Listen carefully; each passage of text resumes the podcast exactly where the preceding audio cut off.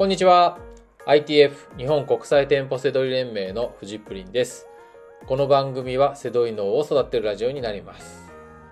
本日のテーマは、ノーブランド5885エラーについてという内容になります。えー聞き慣れない人もね、多いんじゃないかなと思いますし、これからセドリを始めようなんていう人にとってはね、えーまあ今日のラジオはあんまあの関係ないかもしれないですね。はい。まああの、えーこういうことがあるっていうものとしてね、聞いておいていただくと、えーいいんじゃないかなと思います。はい。えっ、と、出品しようとすると、出品できなくて、5885エラーになるっていう、え事例がね、えよく最近多いんですよ。はい。で、これね、何かっていうと、ノーブランド品ですね。はい。そこに出品しようとすると、はい。なぜか出品できない。別に特に変わったもんでもなんあの危険物だとか許可がいるものとかそういうのでもないのになぜか出品できない5885エラーが出るっていうものなんですよ。はい。これね、エラーコードっていうのはなんかいろいろあるんですね。はい、今回調べてみると、まあなんか8541エラーとか、はい、これはね、えーシングルマッチエラーっていうんですね。はい、余計わかんないですよね。あとね、8057エラーなんていうのはコンディションエラー。だからまあ、えーまあコンディション間違えて出品を行おうとしたりとかするとエラーになるとかね。まあなんかいろいろあるそうなんですよ。こういうの分かりづらいですよね。なんか、あのパソコンでなんかページが見つかんなく、なんか探したものが見つかんないと、404 not found エラーみたいなね。なんか、なんだ404ってみたいな、なんか、はい。この数字ね、こういうのね、内輪でやってほしいですね。なんかこう、はい。あの、なんか自分たちの話じゃないですか。はい。こういうのね、分かりづらいですよね。はい。まあ、とにかくですね、5885エラーっていうのが今あって、まあ、その話です。はい。で、えーさっきも言った通り、ノーブランド品には出品できないっていうものなんですよ。で、これ、えー何かっていうと、今年の2月ぐらいから、ノーブランド品に相乗りできなくなっているんですよ。はい。これ説明すると、Amazon って相乗り OK じゃないですか。ね。だからみんな、えーね、カタログページがあって、そこに、えー我々、ね、ああの、セドリやってる人間が仕入れて、そこに販売して、ね、条件がいい人が買ってもらえるわけですよ。ね。そういうところが Amazon なわけです。はい。だから、相乗りはしていい場所なんですね、Amazon はね。うん。ね、ここまでは OK ですね。で、それが、ノーブランド品っていうのがあるんですよ。あの、カタログ作成するときに、えー、ね、どこどこの、えー、例えば顔、顔のなんとか石鹸とか、洗剤とかあるじゃないですか。その顔とかね、そのブランドがあるじゃないですか。メーカー名ね。それを、あのノーブランドでカタログ作成したものについては、前は、あのそこに相乗りできたのに、今年の2月からできなくなってるんですよ。で、えーおかしいなと思う現象は、2月以前にできたノーブランドカタログはみんな相乗りしてるから、他のセラーがいるわけです。ね、当然相乗り OK なんです。それが2月から規制されてるから、あ、この商品利益出るって言って、仕入れて、自分が出品しようと思ったら、5885エラーになるわけですよ。混乱するじゃないですか。なんでみんな出してんのに俺出せないんだってなるじゃないですか。で、この、このからくりはそういうわけです。はい。で、これ、何かっていうと、あの、結局、今までは、あの、OK だったんですけど、ノーブランド品っていうのはちょっと、あの、はっきりしない出品なわけですよ。何でもかんでもノーブランド品にしちゃダメなんですよね。ノーブランド品はノーブランド品っていう、こういう場合はノーブランド品にしてくださいっていうルールがあるのに、どんどん乱立しちゃってるところがあると。そこで、Amazon さんが今ノーブランド品を整理しているわけです。はい。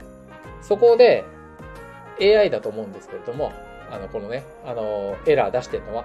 だから、あの、ノーブランド品ってなったら、もう、えー、とにかくそこに相乗りしようとすると、あの、エラーになってしまうっていうのが今の状況です。で、えー、なんか、残念なことに、本来出品できるようなものとかにも、あの、5885エラーが出てしまってるようです。はい。だから、なんか混乱してるんですよ。こう、途中からルールが変わったことが一つ。あと、意外と Amazon さんの AI ポンコツなんで、あのー、間違うんですよ。はい。そのせいで、どうなってんだっていうのが2個ぐらい重なっちゃって、あのー、あれってなってる。あの、どうなってんのってなってるのが、あの、今の状態です。はい。あの、実例を挙げると、さっき、まあ、あの、洗剤の話をしたんで、例えばアタックあるじゃないですか。アタックが、例えば1個売りがあって、ね、よく、あの複数カタログってあるじゃないですか。その時に、3個とか5個とかね、あるじゃないですか。で、そこで、あ、あの、ちゃんとアタックが、ね、参考売りな、参考売りのアタックだったらいいんですよ。それで商品登録してあるものは、ちゃんと我々は、あの、相乗りできるんですよ。相乗りしていいの。そういうルールなんですよ。だけどそこをノーブランド品のアタック3個っていうのは本当は作っちゃいけないです。そのカタログ自体を。本当はちゃんとブランド名はそのまんまでやんなきゃいけないんですね。はい。ここごっちゃでしょ？だから、本来、アタックで3個のもので、もし、5885エラーで跳ねられたら、え、これは出品して OK でしょ？って言えば出品できるようになります。だ、あの、テクニカルサポートに連絡して、いや、これは出品 OK でしょ？ってなったら OK なんですよ。でも、ノーブランドノーブランド品で登録されてるアタック3個だったらそこは相乗りできないですけど、このカタログおかしくないっていうのは言うことはできるってことですよね。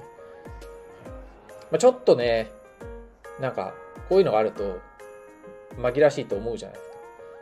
でも、あのいつの時代も絶対に間違いない、えー、確認方法があるんです。はい。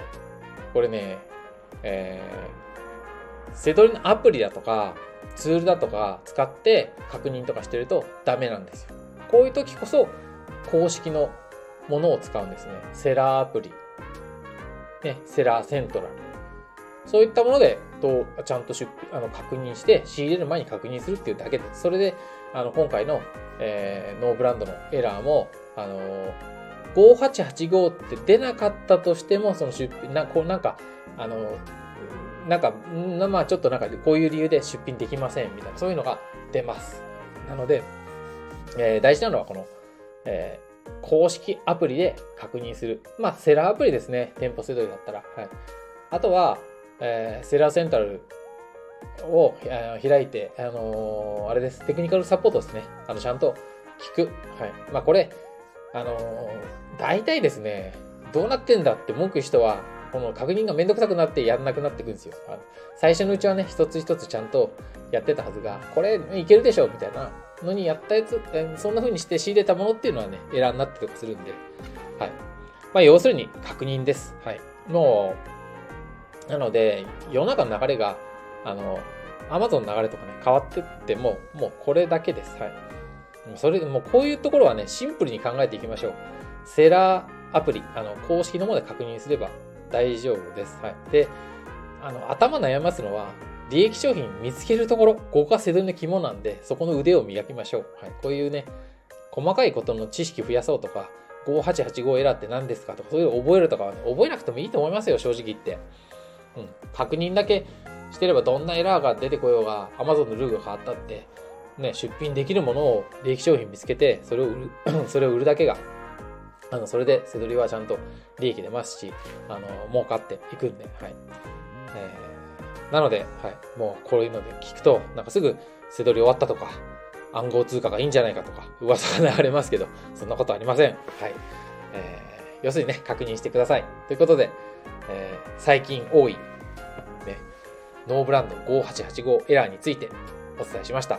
えー、本日の放送は以上になります。最後までご視聴いただきましてありがとうございました。バイバーイ。